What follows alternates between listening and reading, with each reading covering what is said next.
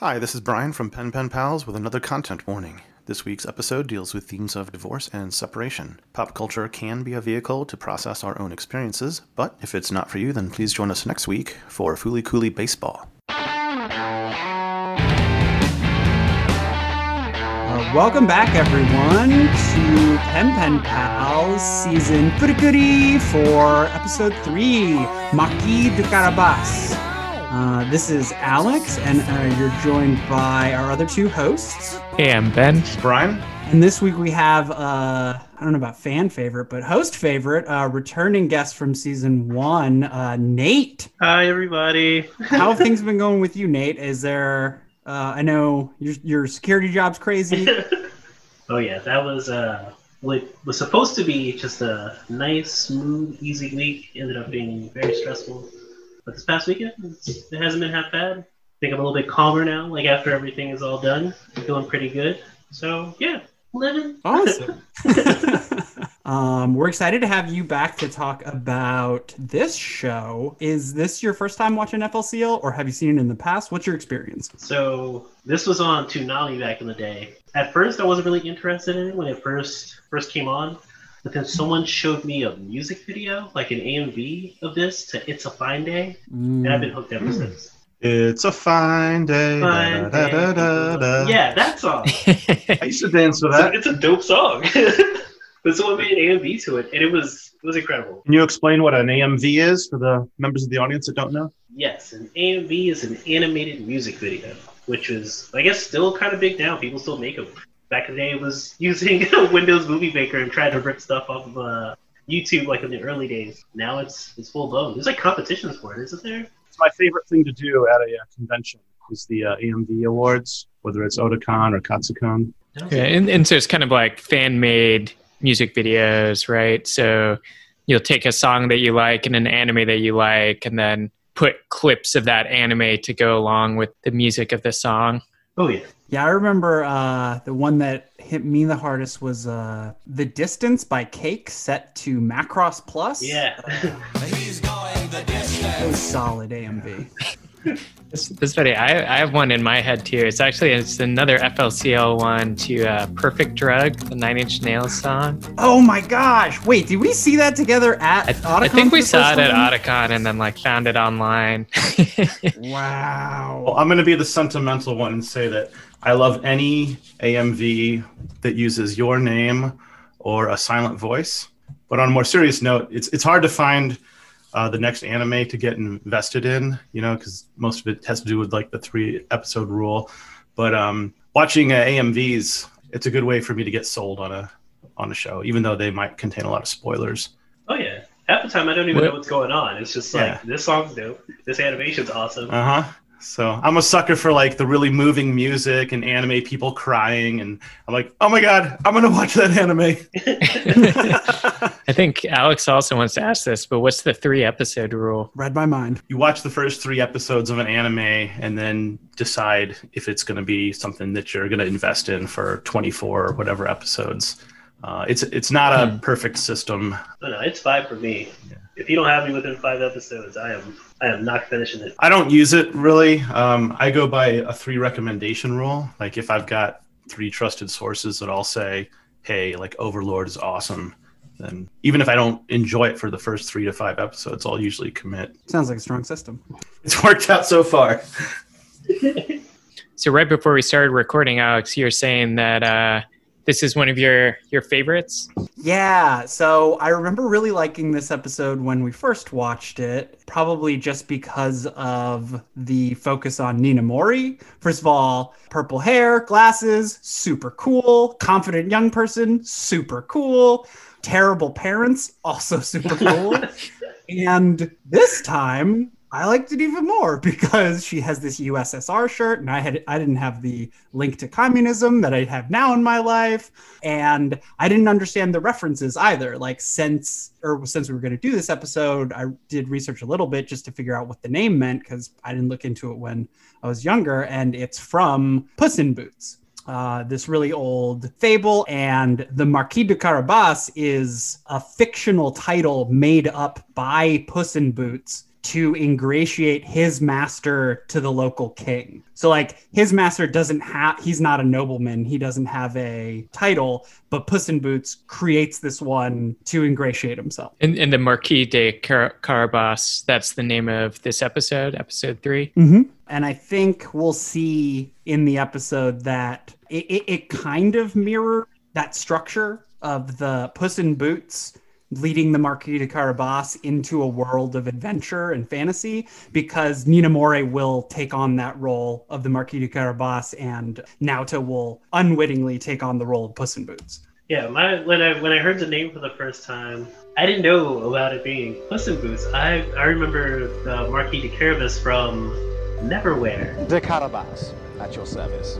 I don't know if you guys Oh, read. Neil Gaiman. Yeah, by Neil Gaiman. There's a character named uh, Marquis de Carabas, and he does the same thing. He leads the characters like through the underworld and helps uh, Door find her bodyguard. I might have to excuse myself. This is a much more highbrow than I was. I was thinking of the Marquis of Nuts from Adventure Time. What's that?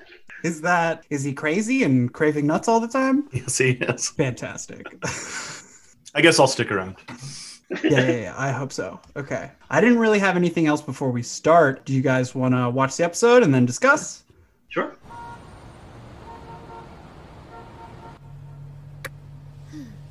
You handled that well. The mayor was worried you'd be upset, but you listened very calmly.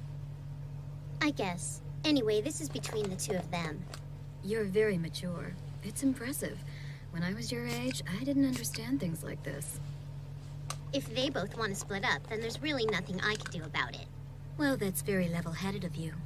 Don't worry, I won't do anything to ruin your father's reputation. I promise. It's okay, I'm not worried. You seem like a smart secretary. You slept over last night, but you put on a different suit this morning. Well, well, that's very observant. And, uh, you have extra clothes too. Why is that? It's a costume for the school play. I got the lead role. It ain't Taco's curry. Where did it go? Ah! Fusion's car! Still paying off the loan. I think that's a little Evangelion reference. Uh, like still paying off the loan, like Misato's car. Yeah. That's awesome. Oh, that's so sad. Yeah, there's a lot to unpack in this episode. Agreed. They're fake. That's the thing with Gainax, man. They do not spoon feed you. It's the same guys from Evangelion. This is Yeah. their show. Correct. There's there's some like similarities, like in some of the animation, like that when they kick the robot through the uh, the roof, those little black marks that pop up for like the damage. It looks something like this. That's I remember from Evangelion that I thought looked familiar. Like kind of looks like this. Oh, we can't Uh, see it because of your background thing. God damn it! It's all cosmic, Looks like the universe. Yeah. Censorship. and, uh, yeah, Oh, that's yeah. Gainax property, man. And it's like, nope, you stop that.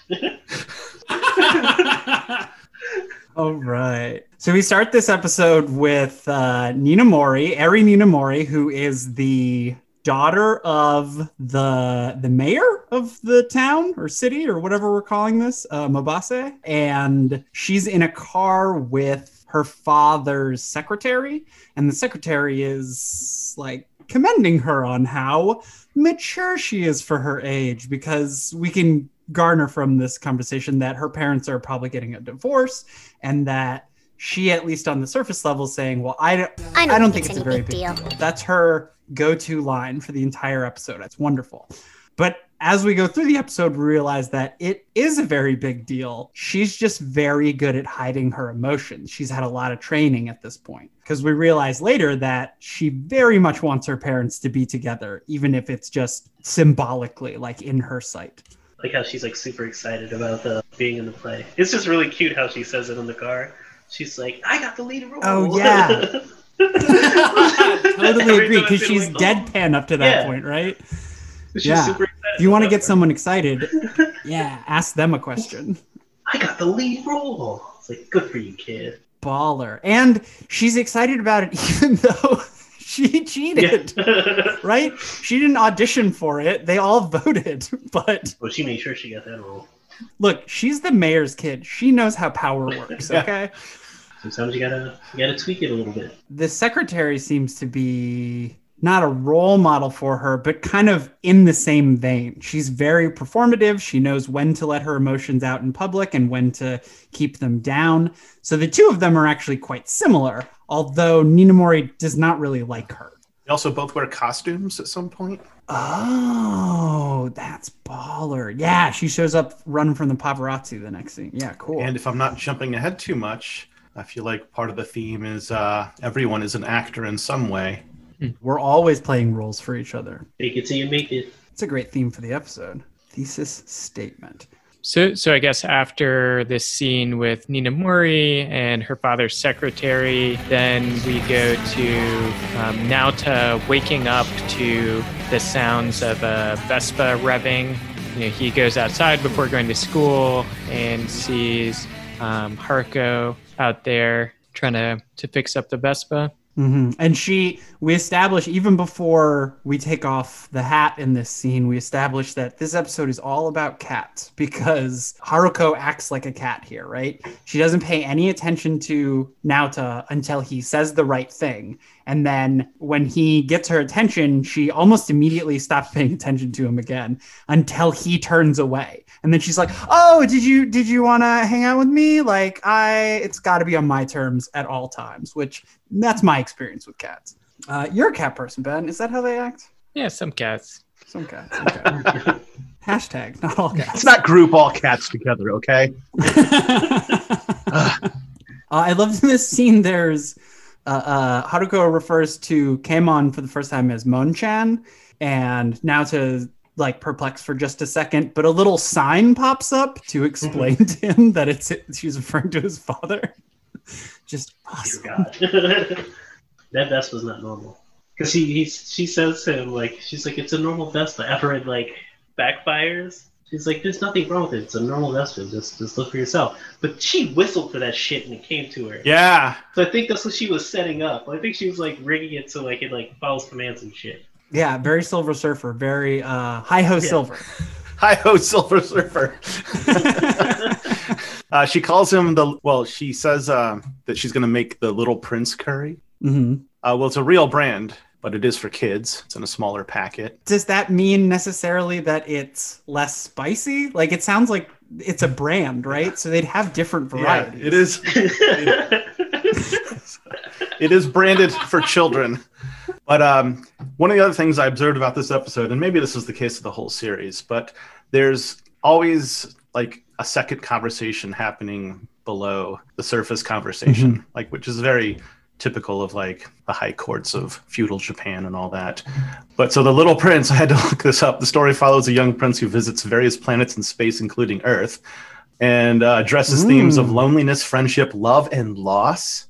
Huh? That's very fooly cooly. Despite its style as a children's book, The Little Prince makes observations about life and human nature. Whoa. Have you guys read The Little Prince? Mm-mm. It's like a French book. I, I just um, reread it this spring. It's a super sad book. Like it's ostensibly a children's book, but it involves the little prince wanting to commit suicide at the end. Um, because he has like guilt about like leaving this like rose that he's like sort of in love with and he's like afraid that he like neglected it and he can like never get back to his home planet and then he's like oh the snake told me if i let him bite me like at just the right time then i'll like go back to my planet and there's this like pilot trying to like convince him not to do it What the hell? That's amazing. Yeah. Okay, we, so we can on this cut it, but it's it's like a super. It's a really interesting book, and it's uh the author. I think he was French, and he was like an Air Force pilot in World War II, and it's like kind of based on his experience, like crash landing his plane. And then I think after writing the book, he like went back to being a pilot, and at some point, just you know, like Amelia Earharted or like died in a plane crash or something like that. Oh wow, how tragic! How dramatically ironic. Isn't Puss in Boots a French fable? I think it's French. I couldn't pin down if it was Italian first or French first, but it's probably French based on that because they love their theming in these mm-hmm. episodes. So probably all the references are from France. That's fucking wild. France, famously uh, the birthplace of a lot of forms of communism.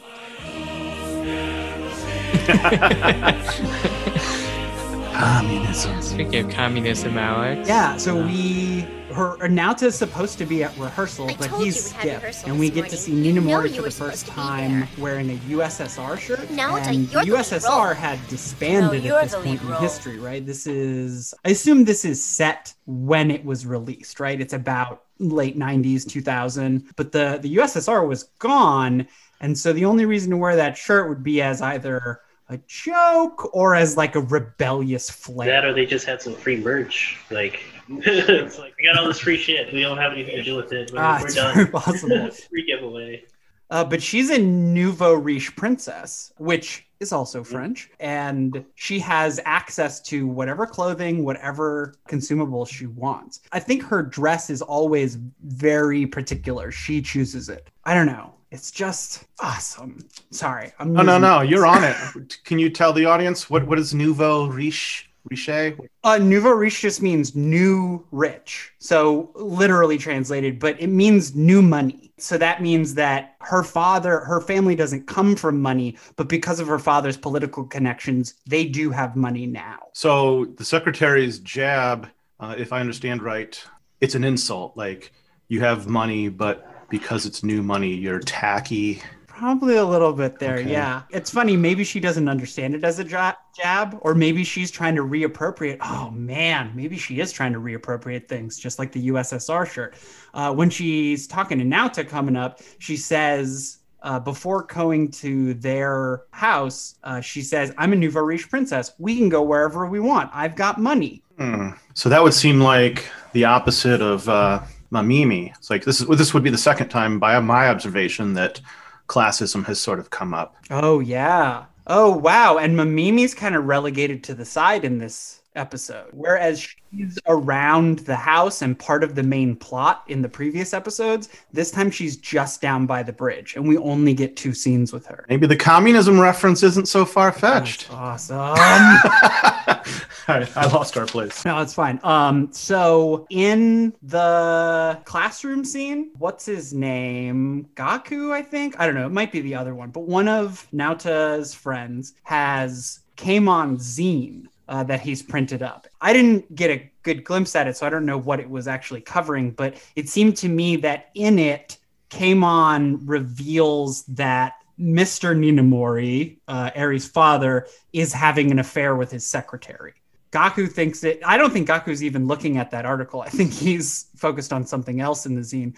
But it gets uh, confiscated by the teacher, and then the teacher starts yelling about how embarrassing it is for Ninamori. like no one in the class knew what was happening until she starts yelling. Yeah, so so I was looking up because they do flash it on the screen, and so I think it's saying stuff about like the mayor. He's had like various affairs with young women. He's getting divorced, and then there's stuff about like the arsons going on in the town. So I think it's like um, kind of like, and and there's this line later on where she's like, I don't care if my dad gets arrested or something like that. So I think it's like just kind of like corruption, scandal, and this super sensationalized thing. And we we can get to it later, but um, I think my idea from watching it this time around is that maybe it doesn't say anything specifically about the secretary. It's speculative, but then um, Mamimi actually leaks this stuff about the secretary to try to mess up that relationship in hopes of getting her mother back with her father. Uh, uh, Ninamori does. Uh, Ninamori, sorry. Yeah. Oh, that makes perfect sense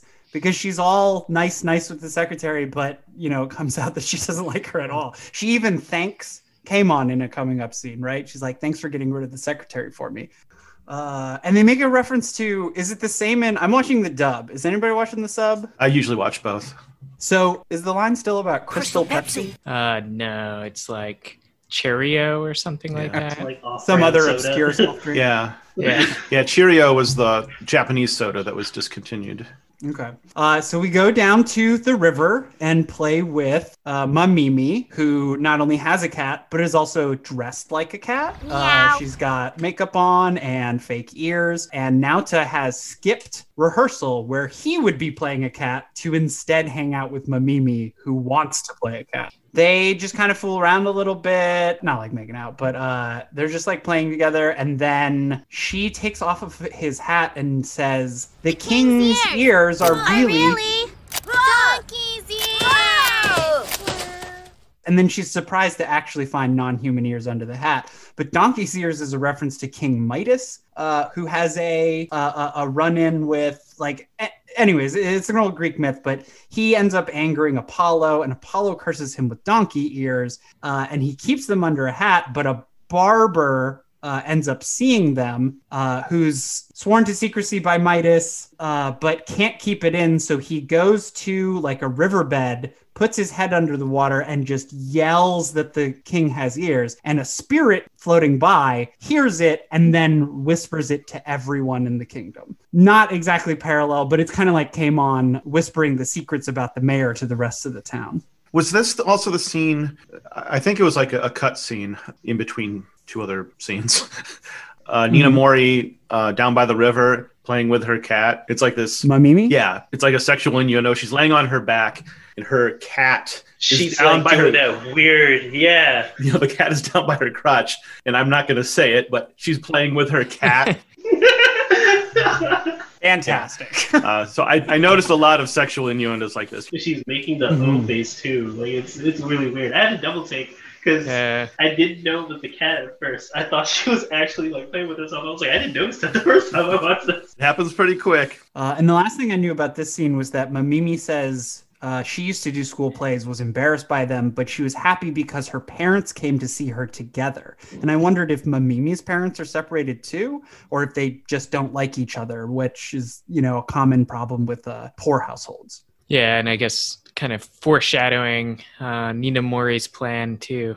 Mm-hmm. And just on the on the cat theme, so when they're in the classroom too, you know, so you, they really don't waste a second. So the teacher is teaching them a lesson about cats and why cats purr, something to do with like suckling on the the mother or something like that. Oh, how interesting. Uh, yeah, I noticed that. And she named, she says, like, the cat family includes, and she sa- names a couple of domestic cats, and then she names bigger cats like lions and tigers, and then she says, and even fictional cats like and Jerry. Doraemon. you know, those aren't part of the same genealogical family. That's awesome.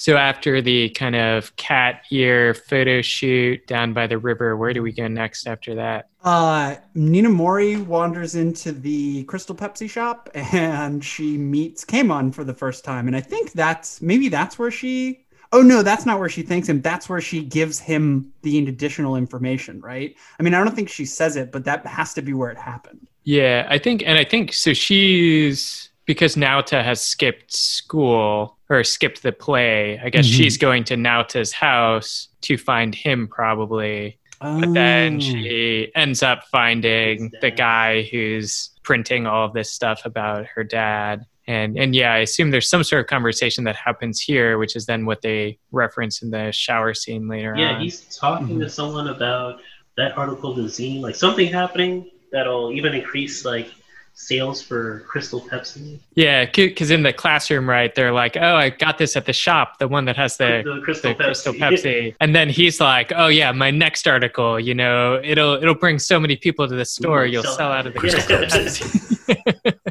Wait, so was was that his dad? Mm-hmm. Oh, that's, that's Kamon. Okay. So then she goes on a walk, I guess, and she does find Naota, right? And No, he finds her. I'm sorry. She plays delinquent at the next rehearsal, and Naota finds her. He's walking around, uh, and it was there. She's sitting on like some stairs. I don't know if they were the entrance to uh, a metro station or something, but he starts making fun of her because he's been called the delinquent and derelict the whole time, and now she's skipping stuff. And is she drinking Crystal, Pepsi? I think so. I think probably just to bring it full Because circle. she does get sick like not too long, like a little while after that. I thought it was the like what she was drinking that made her sick. I was confused. I was like, is his ears like really making her like nauseous, or did was it the the drink that she was drinking? Like when he when he sees her. Hmm. What happens next? Oh, okay. And then Naota says, "Oh no, I'm actually waiting on someone." And Anyway, Haruko wait. shows up on her Vespa, but right before she Ah, gets there, there to park, a cat. This episode really is all about cats. Like they drive the plot of the episode. Uh, it gets in the way, and in order to not hit it, she spins out and causes like a 20 car pileup behind her. Which you know, it's a cartoon, so we don't have to focus on All it. those but- people died. All those people died. oh God. we witnessed a tragedy.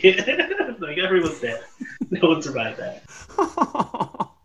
She ends up hitting Naota again with the Vespa and sending him flying. And then that's when Naota and Ninamori have their unintentional, I don't think they actually kiss because it, it does that Matrix thing and they slow down as they come towards each other and he's in midair. And I think both of them blush as they get closer and then they just hit each other in the forehead. Uh, and there's even this little flash, or like as they connect, there's this little red flash, which is the same red flash that Naota gets when something is coming out, about to come out of his head. Oh. And so it kind of foreshadows that he has passed on the the NO portal to her head Mhm. for the time being. Nice. Yeah, just process that as like red pain. But I think you're totally right. I think that's kind of like the lore explanation for then why she gets the the NO channel. I do respect that they probably spent their animation budget on this scene rather than the next fight at the end. like Naota is spinning, the camera's rotating and moving horizontally at the same time. It's freaking crazy. He's doing a Matrix move. And that is like one of my least favorite anime tropes is the like fall grope or whatever, like that kind of like meet cute trip and hit each other. So I kind Mhm. of do like this like no, like if you like crash into someone, you don't like kiss them. You and like oh, so then that explains why she's sick. Because it's the the the portal transfers to her. Okay. Oh, um, and the mech that comes out of her head uh, is the or has a stomach problem too. so they collide, and Ninamori sees the cat ears, and she's like, "Where did these come from? What are they? What are they doing here?" And uh, Haruko, I just love. She has one line. Ninamori asks, "What kind of ears are they?" And Haruko answers, "Kitty, kitty, meow." and just like wriggles around on the ground. It's great. But uh, I guess in payment for nearly killing both of them, Haruko gives them a ride back to Naota's place. Uh, and they have dinner, right? Great scene. Yeah, with some curry. They, oh yeah, they're all having curry. And although they're all eating Little Prince brand curry, they're all eating different varieties of it. So like Naota's and the fathers and the grandfathers seem to be like the spiciest variety, whereas Ninamori seems to be eating a something normal. Yeah, sh- I think she's eating the little prince one um, intended for Naota, but instead it's some New York vacation super spicy curry. I just thought it was cool that Ninamori calls out the oddities that are occurring. Like they have a robot. Yeah. No, it's the TV. It's walking. It's a Walkman TV. It's eating. Why is that robot eating? So something that this just came to me while I'm like thinking back about this. But so the dad is acting really weird in this scene, right? There's, he's pretending not to know Ninamori, right? And so I mm-hmm. think I think Ninamori gave him gossip, but I'm wondering what what did she get in return for that? And I think she set up the sleepover. That Oh, that's that was uh, her way of getting into the house because she was already ingratiated with. Oh, right. He's like adamant. He's like, she can stay here uh, tonight. And like the first explanation he gives is a little off. So he even like backtracks. He's like, I mean, like until she feels comfortable, of course she could stay here tonight. Wow, you're brilliant. Yeah, and and there's a part later on where I think she's like, like he's he's like, oh, you're really sleeping over, and then she's like, yeah, that's what we decided. I mean, that's what your your dad called already. Something Uh, like Nate, that. did you have something? Yeah, it was the the Canti eating. Like, what is up with the robot? So I didn't get a good look at what he was making in the beginning of the episode. The red box that he was putting together. Like he finds pieces from the Mhm. I think it was from like that wreckage or where the incident went down. It's his head. It's the back piece of his head, right? Yeah. Okay. He's like embarrassed or something, right? Yeah, because he's always putting something over it. It's like a box or a Wouldn't you be? It's like being naked, the back of your head being open. It's almost like that weird hat that uh, Kamon gives Ninamori to keep the soap out of her eyes. oh eyes. the ring thing. Mm, hmm Yeah, there's a lot of hats in this episode. Hats and cats. It's a damn conspiracy. Uh, so the grandpa drowns in his curry, and then what's her name? Ninamori takes a shower, and Kamon's kind of pervy with her, but does offer her a shower cap. Yeah, the thing to keep the soap out of her eyes. He's Mhm. using the creepy, sexy Um, voice with with a kid. In It's the, just in the that showers. one line. Yeah. He says, "You're very mature." Yeah. You're like, nope, that's a red flag. Gross. Yeah, so this reminded me of the whole shogunate double meaning, like court conversation. Like, uh, Mm. you're very mature for your age. So, first impression, he's being pervy, but she immediately picks up that they're going to be talking about this political scandal with her father. Uh, and it's the same line that the secretary says at the beginning of the Mhm. episode, right? Like almost verbatim, you're very mature for your age. Hmm. Makes it even worse that you don't see him. That every time like he speaks, they're just showing this like window, and it's completely dark. You're just hearing his voice. Ugh. Like He's the whispering riv- river spirit. telling everything right now. Oh my gosh, he is the Whispering River Spirit. Shower the water. Mm. Oh my gosh, the water symbol is. That's why you can't see him and why there's water. Oh my gosh, that's brilliant. And maybe the grandpa wasn't drowning, he was water. Screaming into the curry, into the water. like like the barber, Midas's barber.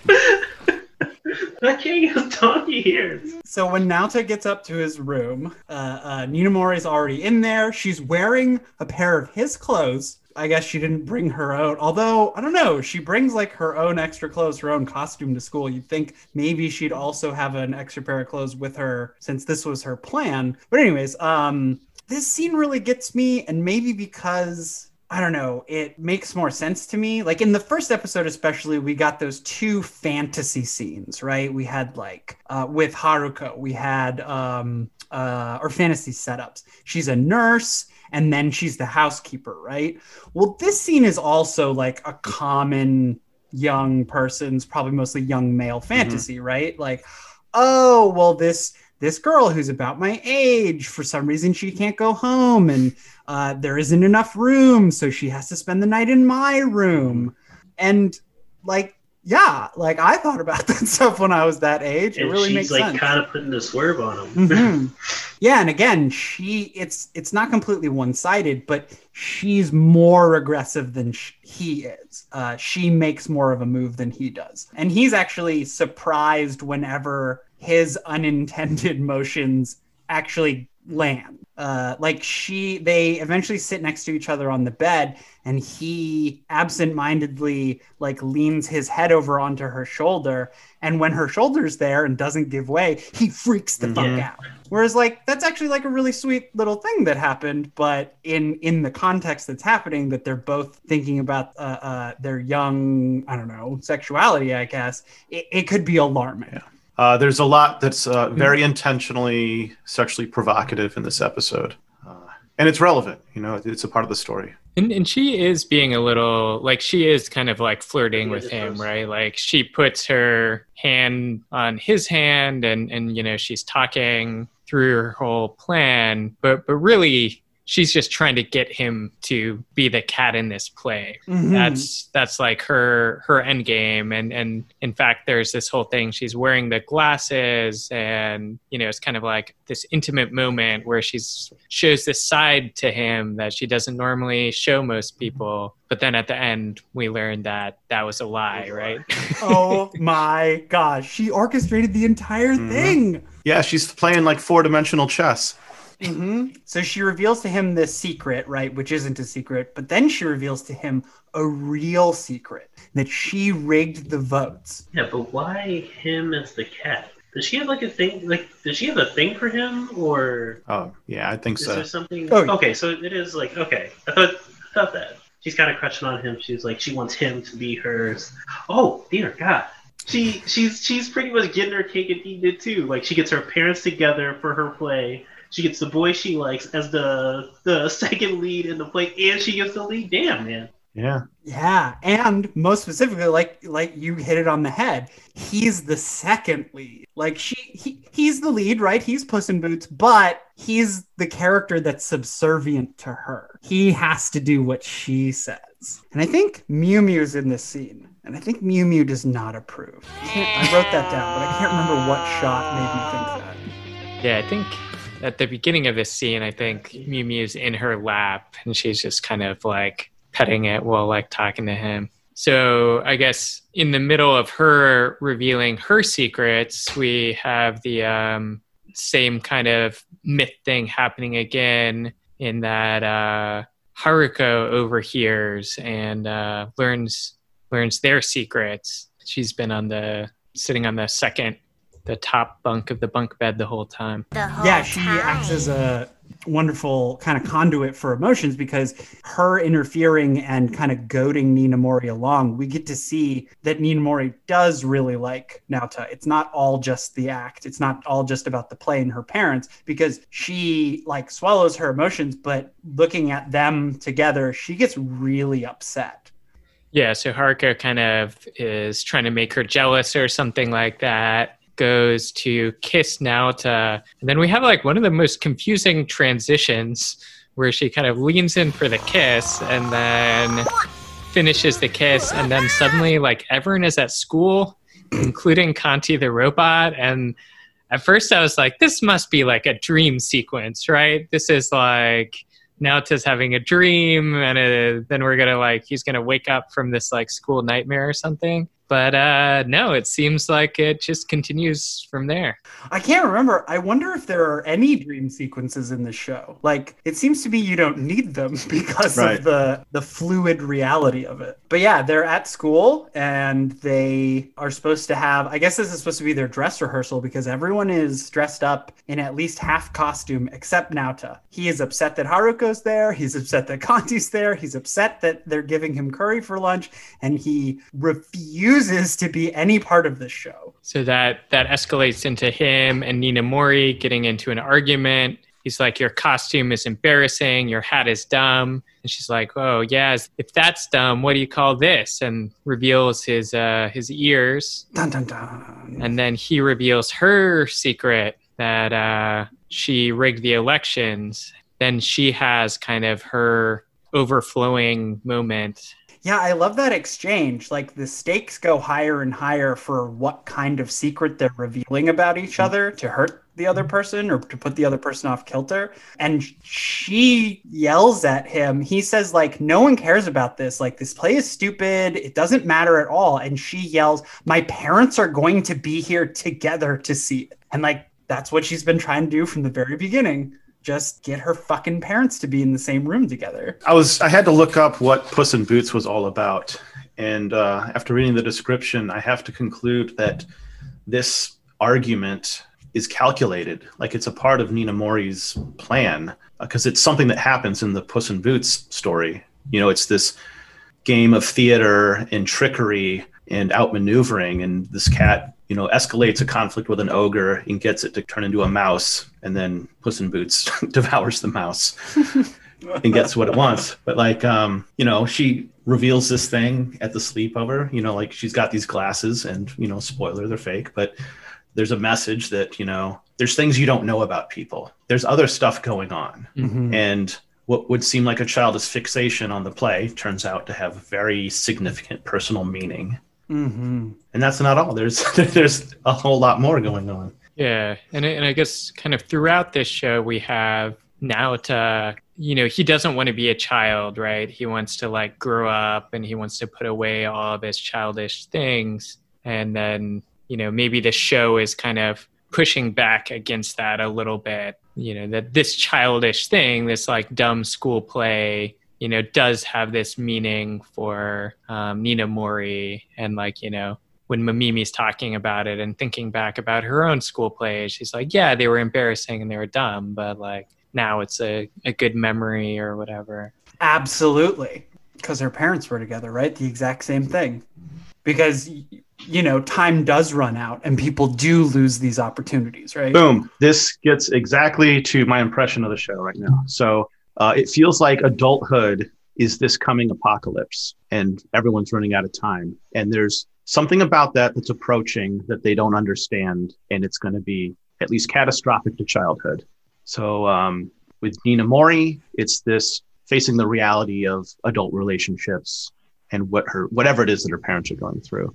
And then for Naota, it's a whole other complicated bag of things. But as this scene escalates, what happens? The freaking spider mech comes out of her head. Yeah. And it's, again, very sexually provocative. Like initially, now, not Naoto. Yeah, Naoto, he gets attacked by her crotch, and it's literally using her body as a weapon, right? The whole, the, sh- the shorts come Mhm. off. You know, Canti gets him back on. And Canti, ever the gentleman, as like the embodiment of Naota's possible adulthood, he like protects her dignity over his own safety. It's awesome. So the spider mech isn't a spider mech though. So I, I shared the screenshot with you guys. It's this weird ball thing, and it has 3 Mhm. legs that look like a part of scissors. hmm In my head canon, it's like uh, the unrecognizable prospect of adulthood. It's this big thing that you don't recognize, and it's powerful. but uh, like like what is this thing? It looks like a fruit, like a melon, Yeah. uh, and then it unfolds into a flower. And with like the sexual imagery, it works perfectly. It kind of looks like an eye. Like on the top, there is like a little fixed eye on it. So you know, in uh, what is it? Uh, Marvel movie, Avengers, the the second one. No, it's the yeah, it's the no, it's the first one. It's the first movie. You know the little device that uh Look uses to like remove that guy's eye. That's what it kind of looks like. If you just left the little pincer thing and an eyeball like stuck in it, that's what it kind of reminds me of. I apologize if this is too explicit, but uh, it does remind me of when my daughter was born, and the doctor had to use uh, these sort of forceps to go in and grab the baby's head, Yeah. and it was forcing the birth to happen. Mm-hmm. So I don't know if I'm reading too much into that, but it kind of reinforces my theme of impending adulthood. Mm-hmm. just and i don't know if this is anything either but saying that it looks kind of like a giant eye we do get this one shot where like her head is covered in darkness and we see kind of that uh, possession eye that we saw in Oh, episode yeah. one but it's just one eye so we see like one glowing eye and then darkness so like maybe that thing could be the other eye or Oh, and she stays connected to it in a more visceral manner than Naota stays connected to his Mhm. robots. They more come out of his head and then they do stuff, whereas she's stuck to it. Well, so, so in the past, when we've seen, you know, the medical mechanica plant steam and stuff grow out of people's heads, it's I kind of been in these situations where, like, I think we're we're not quite sure what's going on. Is it like them being like turned on, or is it just someone blowing an emotional gasket? You know, she wants to like control him or whatever, but then this is like finally him like kind of like standing up for himself, pushing back against her, and then like maybe that's like the moment she's kind of like actually like into him or something. Oh, okay. so maybe it is it's that moment of confusion between sexuality or arousal and another emotion. She does like this weird moan thing just before she turns two. Yeah. Oh. Yeah, I think it's kind of the same one Mamimi does on the bridge in uh, in episode one. Because she says she's going to overflow. Yeah, Yeah, which is a repeated um, symbol or, or, or phrasing. Um, Mamimi says the same thing. Yeah. Uh, after a short encounter, they uh, uh, Haruko and Canti kind of grab Naota and get out of there. The teacher, focusing on the wrong thing again, yells at them for running in the hallway, and then herself gets hit by I think the Vespa coming down the hallway because Haruko whistles for it. It comes running for her, and then they meet up on the roof where they have their kind of climactic battle. The tripod, the the bulbous part unfolds into this flower shape, and then his curry lunch ends up in the top of the ro- the bulb robot, and that's what makes it sick to its Mhm. stomach. And they even s- say the same line. It looks like it's in distress, and Haruko says, "Restroom that way." I guess it's just a little bit of physical comedy, but like before they go up on the roof, Naoto gets knocked into another classmate and his head gets stuck between her breasts. Or I guess it's the teacher. it's just he's just in the background like struggling to get out. Poor everyone. Man, this this episode is the the pacing is a, a bit strange, but it's wonderful because like the big robot fight, it doesn't take very long and it's kind of anticlimactic because the climax is really the the classroom scene there where they're yelling at each other. And since we've already gone through that, we don't really have to spend a whole lot of time on this action sequence like we have in the previous episodes. Just a little fan service. Yeah, uh, and so it wraps up rather quickly. They defeat the tripod monster. Ninamori is saved. Homegirl's doing that weird, touchy thing with the cat. Wait, what? It's during this fight where she's doing the weird thing with the cat. And a great continuity shot too, right? Naota gets uh, eaten by Canti again. They have their combined red form into the howitzer. That's what uh, takes out the bulb robot. And then the big explosion, we see it from Mamimi's perspective, right? Which is just an awesome thing to be like, oh, by the way, Mamimi's still hanging out under the bridge. And then we have the play, right? And everything seems to have gone off uh, without any problems. Uh, the the teacher is grievously injured. She has like a head bandage, and one of her eyes is covered. Uh, it looks just like Asuka um, when she gets injured in the uh, Eva Mhm. movie. And Naota he gets into the cat outfit and he does the play with her and Ninamori ends up getting everything she always wanted, just like most rich people. and looking like the pimpest person on the planet. That suit is dope. She does a little, does a little thing with the glasses too. It's- Yeah, that's the la- the last line of the episode is like the glasses. They're, They're fake.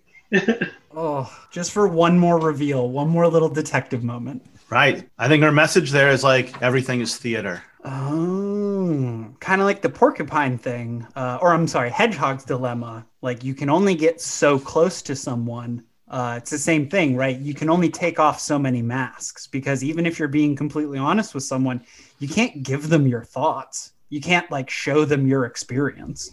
So yeah, this is probably my favorite episode. Uh, it's definitely my favorite episode thus far. I love anything, rela- re- you know, like hinting at communism or leftist political theory. A little bit of France in there, a little bit of Russia. I love it. Yeah, it just leaves me very, at, at the risk of sounding pervy, satisfied. Yeah, I'm impressed. I'm impressed at like how the whole episode had this theme and they just wove all those pieces together. Everything reinforces the theme. It's impressive. Mm. Yeah, very it just central. looks good the entire way. Like even the coloring and and everything, like their color choices for costumes. She comes off kind of evil.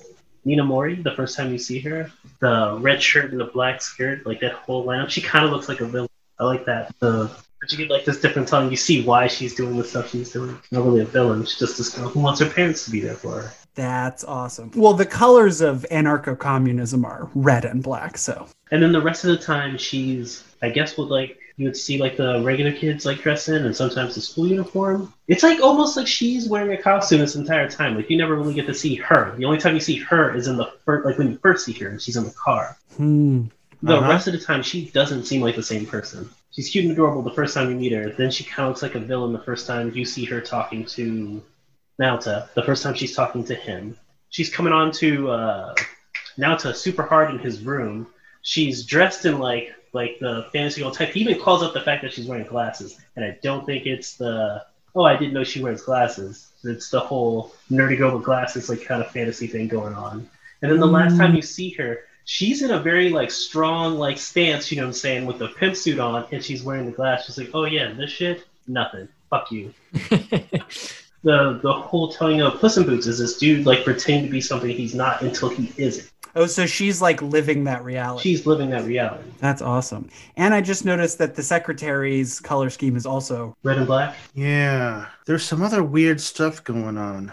So, when Ninamori, when you first see the a full body shot, she's wearing the boots. She's the Puss in Boots, the Nouveau Riche boots, um, and that ties into the fable. Like the cat convinces the king to go for a swim in the river, steals the clothes to then orchestrate this big scheme. Naota is cast as uh, Puss in Boots, and in a way, he is Ninamori's an unwitting portal through which Ninamori gets into this this world of fantasy and intrigue that Naota exists in.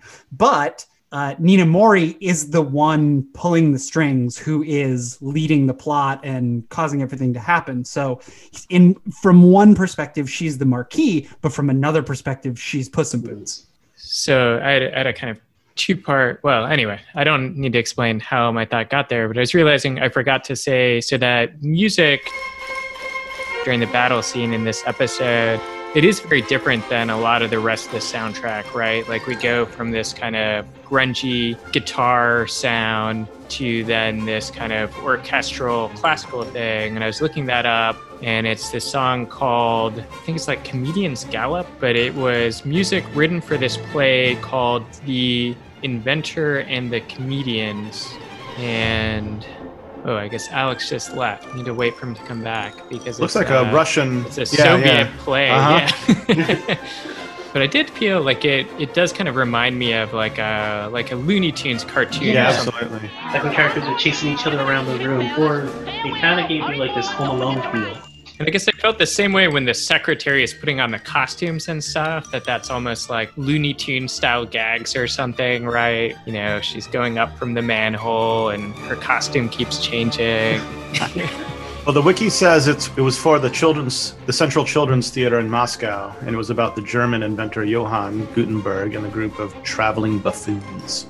So it was like a kids' production. yeah. Yeah, that's awesome. Sorry, I just had to pee for a second. I'll, I'll cut that out, but my apologies for not hearing that whole thing. Did, did you hear that it's a Soviet play? Fucking sick. Yeah, Alex, how is your uh, Russian pronunciation? as good as anybody else's, I I put the name of the composer in the group chat. Dmitry Kabalevsky. Uh, that sounds good to me. It's a it's pretty beautiful name, very strong, very Russian. Yeah, the just the other observation I had was um, like the scene leading up to the the conflict in the school. The classmates, several of them are in different states of costuming, and one of them is dressed as the mouse that's in the Puss in Boots story. And um, I, I, I didn't recognize what the costumes were just because I don't know that story very well. But looking at the robot and seeing why Canti was there and had the weird box saying, it seemed like Canti was going to be the ogre. That's awesome. Because in the story, the ogre's this giant thing, bigger than everybody else. plans within plans. Ninamori needed to get Canti to school somehow. yes. Real schemer, that girl. Anything anybody wants to plug, especially Nate for gracing us with his presence? Real quick, did you guys know there are two other seasons to Cooley Cooley? Yeah, progressive and alternative. Yeah, I didn't know that before. I was trying to look up this season, and it was like, yeah, they those seasons came out much later, so they're not from Studio Gainax, but it was still really, really big news in the anime community uh, because it's you know it's a beloved show, has a cult following, only six episodes, and like what was it, eleven years later? Oh wow. I haven't seen them, but I do know that the the fans of Fooly Cooly were pretty excited about that. And what's like a good 10 minutes of the first episode of Alternative. No, Progressive. Huh? How was it? Uh, it's good. It, it, I think it takes Okay. a more serious approach, Okay. but it's really good. Well, the bar's pretty high. So, like, the people that were disappointed, like, I put it in the context of like when you have a show that moves the genre forward uh, and is so innovative, it's hard to meet expectations. But uh, the good news was that, um, you know, there's now hope that a lot of older things uh, that never got resolved, like, say, like Megazone 23, uh, are now in the realm of what's possible. Or how we're getting Yu Hakusho. Yeah. You know, like the other shocker was like Fruits Basket got a redo. What? Everything's coming back. Oh yeah. Anything that was like 20 years old is coming back because that's the nostalgia cycle. tried and true, pre-tested. New generation hasn't seen it. Let's crank out a new version with some sweet new technology to animate it. And All right. Uh, oh, hold on, hold on now. Like normally I would be totally on board with because I'm very cynical about cash grab things. But like in the case of like Fruits Basket or Full Metal Alchemist Brotherhood, I feel like uh, that there was maybe more heart and soul into those because they they did their sources better than uh, than the first run. Brotherhood was magic. Yeah, like like the first one, it deserved better, and I think Brotherhood del- delivered on that. So they're the exceptions that prove the rule. Oh yeah. I think so. well, I, I'm not basing my opinion on anything. I'm just being groundlessly cynical. no, uh, Avatar: The Last Airbender. Uh, lots of Hmm. reasons to be cynical about that. Cool. Uh, so Nate, was there anything you wanted to plug, or can you just give us our your info again in case people want to check out your work? Um, I haven't put anything uh, out in a, in a minute, but I've got some stuff coming up.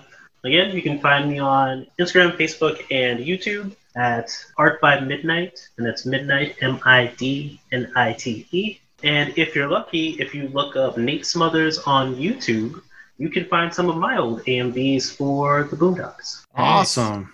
Search my name and type in Red Balloon.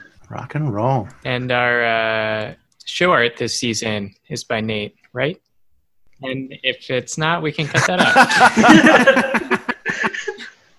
I'm actually I've actually worked like mocking up like designs now. I was I did one like really quick while we were watching the show, sitting here drawing. Hey Nate, how long does it take you to put together an AMV? When I was using Windows Movie Maker, I could do it within like two days. Okay. I just got this new program. I'm not really familiar with it, so I've been doing like time lapse videos with it, uh, which is also on my Art by Midnight uh, page if you want to check those out too. but uh, when I was doing, yeah, like two days, especially if it's like a song, like a show that I'm like I watch religiously, uh, which was the Boondocks at the time. I am the stone that the builder refused. I am the visual, the inspiration that made ladies sing the blues. I'm I would just like to say, you guys have been a big part of my Tuesdays, and I can't wait for you guys to be a big part of my Tuesdays again. I have been like dying. Like I, I wait for you guys' episodes. Like every week, that was um, I get super excited. Like there's not much that's going on in my life, so Tuesday is, is, is the big day. I get Right. pen pen pals. I listen to you guys like on my way to work, or, like on my commute to work, and then when I get off of work, there's still time left over, like in the episode, so I can listen to it like on the way home. And like you guys are my Tuesday. We like bookend your day. That's just are my day. sweetest. That's awesome. yeah, it's really sweet, man. Well, that's going in the episode. oh, uh, do you have any recommendations? Okay, so there's a few things. Uh, my daughter recommended to me, and she'll she'll go crazy if you guys, even if you guys didn't like watch it, if you checked it out. Terror in Resonance. Oh my god. That's the name of the anime. My daughter was like, "Dad, you need to watch this." So I was like, "Okay." I check out the trailer. This shit looks fucking amazing. Shinichiro Watanabe. Um, Cowboy Bebop. Hmm. Space Dandy. Oh. Sam- Samurai Champloo. Another, which is also a really good anime. It's short. I think it's like twenty something episodes, which follows this cursed class in a small village. yeah, psychological horror, right? Oh yeah, mess me up. I will never watch that anime again. But I recommend that you guys watch it. And Pen. Pals. Booty cootie.